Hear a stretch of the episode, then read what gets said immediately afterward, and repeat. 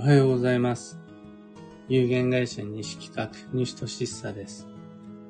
運をデザインする手帳、有機暦を群馬県富岡市にて制作しています。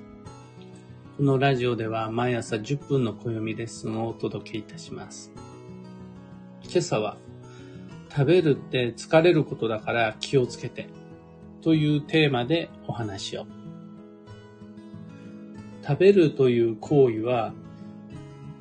自覚することのできないくらいっていうか自分が意識している以上に疲れることのようです。疲れたから食べる。エネルギー補給のためために食べる。だから食とは癒しなのではっていうふうに僕なんて思っていたんですが、実際にその反面はあるものの、その目、その側面はあるもの、の消化器官、消化器が食べるものを消化するという行為はめっちゃカロリー使うらしいんですね。だから食べることで僕たちはだいぶ消耗するらしいです。の自覚できてないので、完全にまた聞きというか、その医学的な、もしくは科学的な話なんですが、どれほど疲れるのかっていうと、消化に負担がかかるものを食べたり、また、よく咀嚼しないで食べたり、また疲れているのに強引に無理やり食べたりすると、消化が追っつかなくって寝込んでしまうぐらい僕たちは胃腸に負担をかけ疲れるらしいです。で、その、消化器の話、栄養学的な、医学的な話を抜きにしても、日々お料理をしている方はご存知だと思うんですが、今夜の献立は何にするかっていうのを考えるだけで疲れることはありませんか？また、食べるためには、の食材を購入しなくちゃならないし、外食しようと思ったら、その分だけ支払い、対価が増します。でこれはお財布が疲れますね。頭も疲れるし、お財布も疲れます。また、自宅でご飯食べようと思ったら、準備が必要だし、片付けもしなくちゃなんないし、夏だったら暑い中、火の前に立たなくちゃならないし、冬だったら寒い中、水の前に立たなくちゃならないです。で、今度食べたものっていうのは出さなくちゃなんないから、その排出にもコストがかかります。そうそれら全部っていうのを考えていくと、実は僕たち食べるってめちゃくちゃ疲れるようなことを日々してるっていうことで、食べるという行為において、ただで済むことっていうのは一つもない。必ず全ての行為が相応の対価っていうのを必要としています。お金や労力、時間、あともう考える分だけの力とかもとにかく多くのエネルギーっていうのを消耗しています。でこれが豪華な食事とか高額食材、あとは豊富な栄養っていうことになると消耗はさらに倍です。肉とか油の消化には半日以上がかかるし、まあ、10時間、20時間時間がかかるし、お酒もやっぱり肝臓等に負担をかけます。あの、疲れるっていうことです。野生動物はそのことっていうのを知ってるのか知らないのか、病気や怪我をした時っていうのは断食するそうです。うーんそう、そういった間違いない実際の現実がある一方で、旧時代的な考え方をする人の中には、夏の土曜には、うなぎで精をつけるとか、病、病気は食べなきゃ治らないとか、食べるほどに人は元気になれるみたいな、自然の摂理に反した行為っていうのをする方もいるそうです。気力、体力が十分に余裕がある場合っていうのは、うなぎも肉も油も気にせずに食べて問題なしです。若い頃っていうのは油なんて飲んでも代謝できるから大丈夫です。疲れるようなことをしても大丈夫な人たちだからです。でも、余力がない、体力がない、不調である、お財布も疲れている、消化器官っていうのも今そこまで元気じゃないよっていう時にはなるべく負担のかからない優しい食事の方が良いです。そのその方が胃腸に良いっていうよりは消耗が少ない。疲れてる時に負担を減らすという点において運が良くなるからそのようにお勧めします。旧時代的なノリで今自分は不調だからもっと肉を食べなきゃ、疲れてても詰め込むように食事しなきゃっていう風なことを言ってると、そのなんだ、結構いると思うんです、その古い考え方。病気の時には背つけなきゃなんないみたいな。いやいや、病気の時には何も食わないで寝てろっていうのが今の考え方で。で実際あの、医学的な根拠もあるんですが、本当にお粥も食べないで白湯だけ飲んで寝てろっていう感じなんですが、それをしないんですよね。食べなきゃ、みたいな。食べさせなきゃっていう考え方の人は気をつけた方がいいです。そして、ようやく、基本的な説明が済んだところで今日の本題なんですが、土曜中っていうのは3ヶ月に一度定期的にやってくるタイミングで運が不安定になり、人は不安定な運勢の中で心身ともに消耗が大きくなります。この疲れる土曜中において心、体、魂への負担っていうのは軽減させてあげたいっていうのがその土曜の荒波の過ごし方です。季節の変わり目の新しい季節に向かって様々なものが変わっていく移行期間には無理や消耗を少しでも和らげてあげることができると、運が元気になります。そこで、土曜デトックスをお勧めしています。土曜デトックスっていうのは、まあ、ポイントとしては3つがあって、1つ目が、もう1食分だけでもいいから、1日に1回だけでもいいから発酵食品を取り入れましょう。二つ目が、食物繊維を食べましょう。野菜でもいいですし、食物ファイバードリンクとかでもいいです。で三つ目が、夜の固形物っていうのを減らしましょうの。ゼロです。一つも食べちゃいけません。じゃないです。なんなら、いつも食べているものの腹8番目、8分目ではないですが、ほんの少しだけ減らすでも大丈夫です。食事の内容は変えなくて大丈夫です。朝昼は普通に食べても良いです。ただ夜だけは少し減らす。いや、私は微体一問食事を減らしたくないっていう人は、咀嚼の回数を多くすることによって胃腸への負担を減らすっていうのもまた同様デトックスです。食べることっていうのは、僕も好きだし大切なことなので、食べないと胃腸の負担が減っても心が疲れちゃうっていう時もあるんで、それは全然食べるんで問題ないんですが、3ヶ月に一度疲れる土曜中により疲れるようなことをしていると、運は季節ごとにどんどんどんどん負担を蓄え疲弊していきます。1年経った頃っていうのは、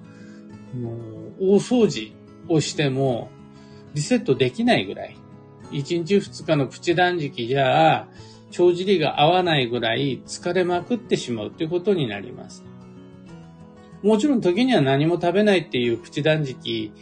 するっていうんで全然問題ないんですが、そんなことし、そんな大げさなことをしなくても、年に4回、土曜の時期が来たら、ちょっと胃腸っていうのを休ませてあげる。消化器養生の日々っていうのを過ごしてみる。間食を少し減らすだけでも土曜デトックスだし、土曜って18日、およそ18日間ある中で、そのうちの1日目と最終日だけ、合計2日間だけ、ちょっと夜の食事を控えてみるっていうのでも全然違います。要は負担を減らせればいいので。というわけで、ダイエット目的とか、その減量のためにという意味ではなく、消化器への負担を減らし、運が下がる、運の停滞を防ぐための具体的な方法として、3ヶ月に一度土曜デトックス、僕は続けています。皆々様もぜひご一緒にお付き合いください。すごく楽になります。今朝のお話はそんなところです。お役に立てたらライブ配信終了後、ハートマークタップし、いいねお願いいたします。一つお知らせにお付き合いください。有機暦先行予約限定セットの受付期限がいよいよ迫ってまいりました。2022年8月8日夜8時まで受けたまわります。888です。この機会、逃してしまわないように、逃しそうな人を見つけたら、ぜひとも教えてあげてください。圧倒的にお得です。先行予約限定セット。詳細とご注文窓口は放送内容欄にリンク貼り付けておきます。さて、本日2022年7月の27日水曜日は、超女装の7月の21日経ったんですね。もう21日目です。3分の2来ました。残り3分の1の中で超繁忙の8月へ向けた助走、助走、ただの助走じゃなくて超助走っていうのをしっかり意識してまいりましょう。じゃあ、超助走の最も良い過ごし方って何かっていうと、8月のスケジューリングです。8月をどんな風に充実させて過ごすのか、誰に会って、どこに行き、どんな手応え、どんな実績っていうのを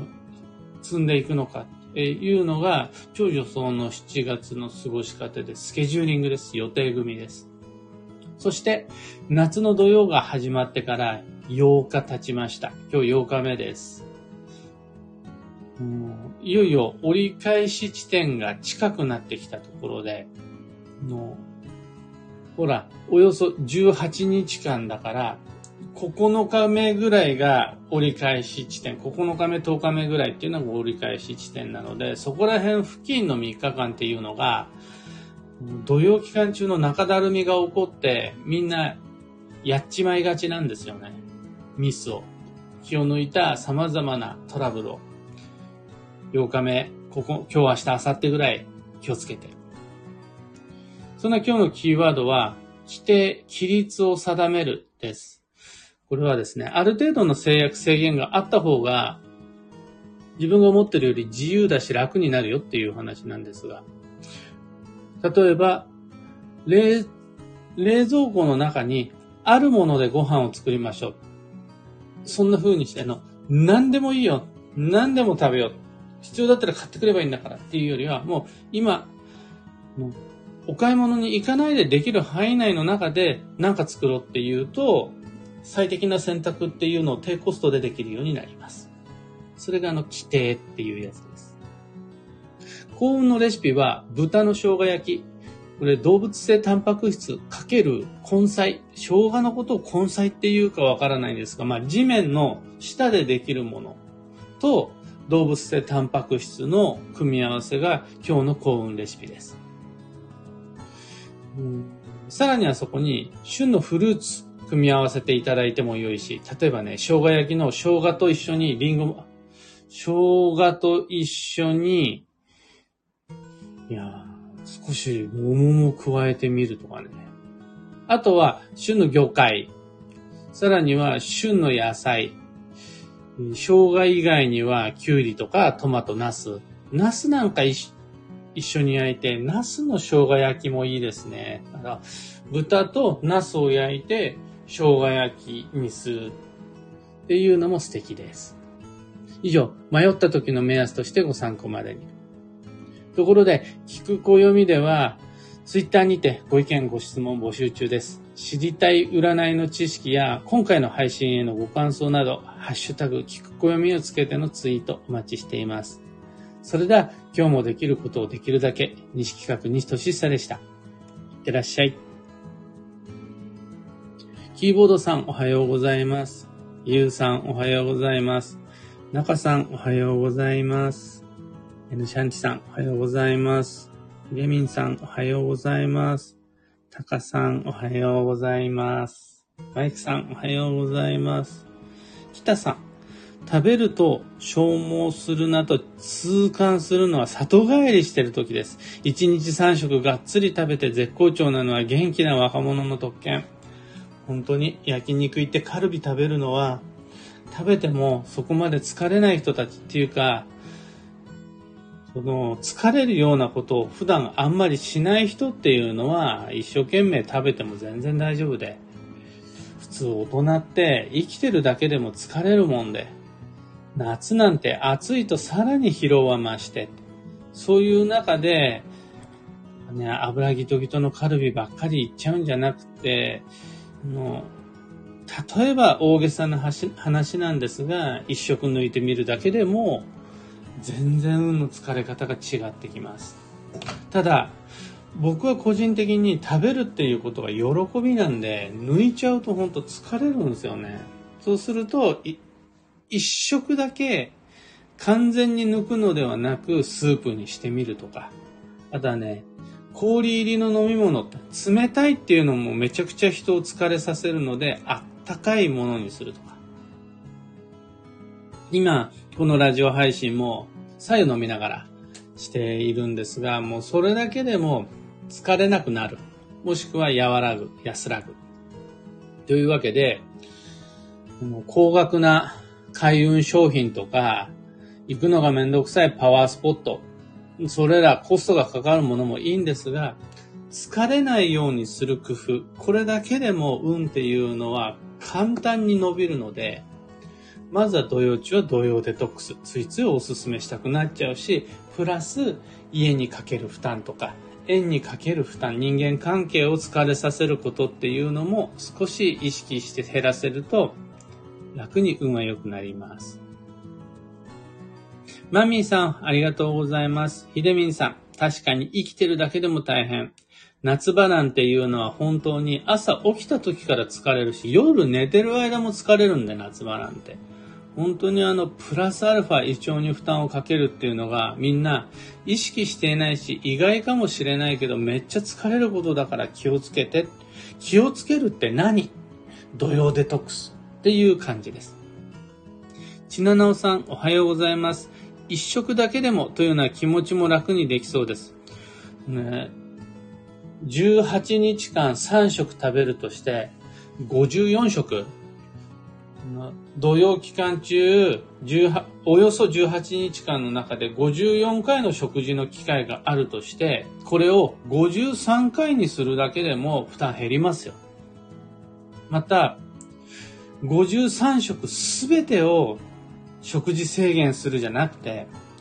53食のうち、半分のおよそ26食をよく噛んで食べるだけでも違いますよ。毎日毎食常に手作りで幸運レシピを作作んなくちゃなんないみたいな風にすると土曜デトックス大変難しい私にはできないっていう風に思っちゃう方も手に脱落しちゃう方もいらっしゃるんですが今夜よく噛んで食べるだけでも土曜デトックスです。明日の朝、白湯を飲むところから始めるだけでも土曜デトックスです。あさってのお昼ご飯にしじみのお味噌汁を加えるだけでも土曜デトックスです。っていうのを土曜期間中だけ意識してもらって、夏はまた美味しいもの、あ、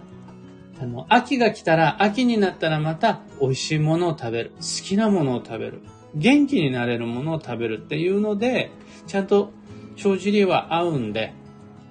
常に胃腸負担、胃腸に負担をかけてはいけないって、こう、神経質になるんではなく、土曜期間中だけそんな意識が持てると良いと思います。というわけで、今日もマイペースに運をデザインして参りましょう。僕も無理せずに行って参ります。